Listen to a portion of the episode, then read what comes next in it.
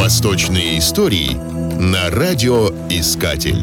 Тамерлан или Тимур или Амир Тимур, среднеазиатский завоеватель, сыгравший огромную роль в истории Центральной, Южной и Западной Азии, Кавказа, Поволжья и Руси, основатель огромной империи Тимуридов со столицей в Самарканде. Имя Тимур означает «железный», а приставка «лян», «лан» или на Руси «аксак» — «хромой», «хромец» была, скорее всего, оскорбительной. В результате раскопок его могилы в мавзолее Гуры-Мир в Самарканде и изучения его останков экспедиции Михаила Герасимова в 1941 году выяснилось, что Тимур охромел в результате ранения в молодом возрасте и всю жизнь испытывал боль при хождении. В персидской и тюркской традиции Тимура называли Сохаб Киран, рожденный во время соединения двух планет, в переносном смысле счастливый. Тимур родился 9 апреля 1336 года в селении Хаджа-Ильгар, близ из города Кеш, ныне Шахрезябс, в Узбекистане. Он был тюрком из племени Барласов, монгольского племени по имени и происхождению, но во всех практических смыслах тюркского к тому времени. Поскольку он не принадлежал к потомкам Чингисхана Чингизидам, Тимур носил титул эмира, а не хана. Родным языком Тимура был тюркский,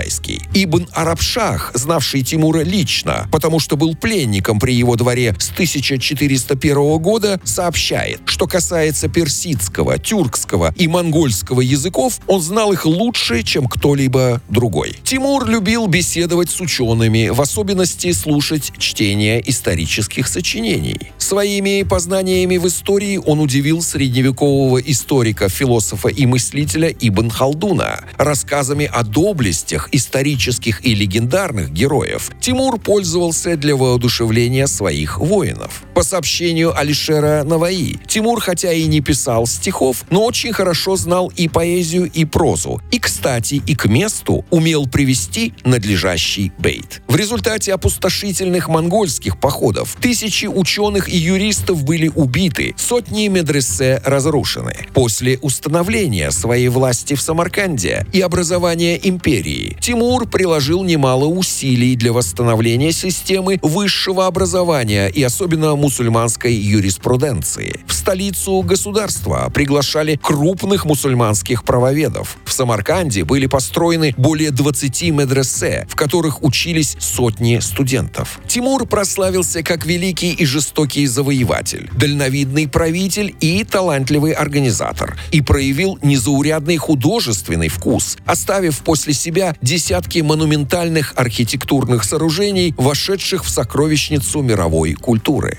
Согласно источникам, Тимур увлекался игрой в шахматы и слыл мастером в этой игре.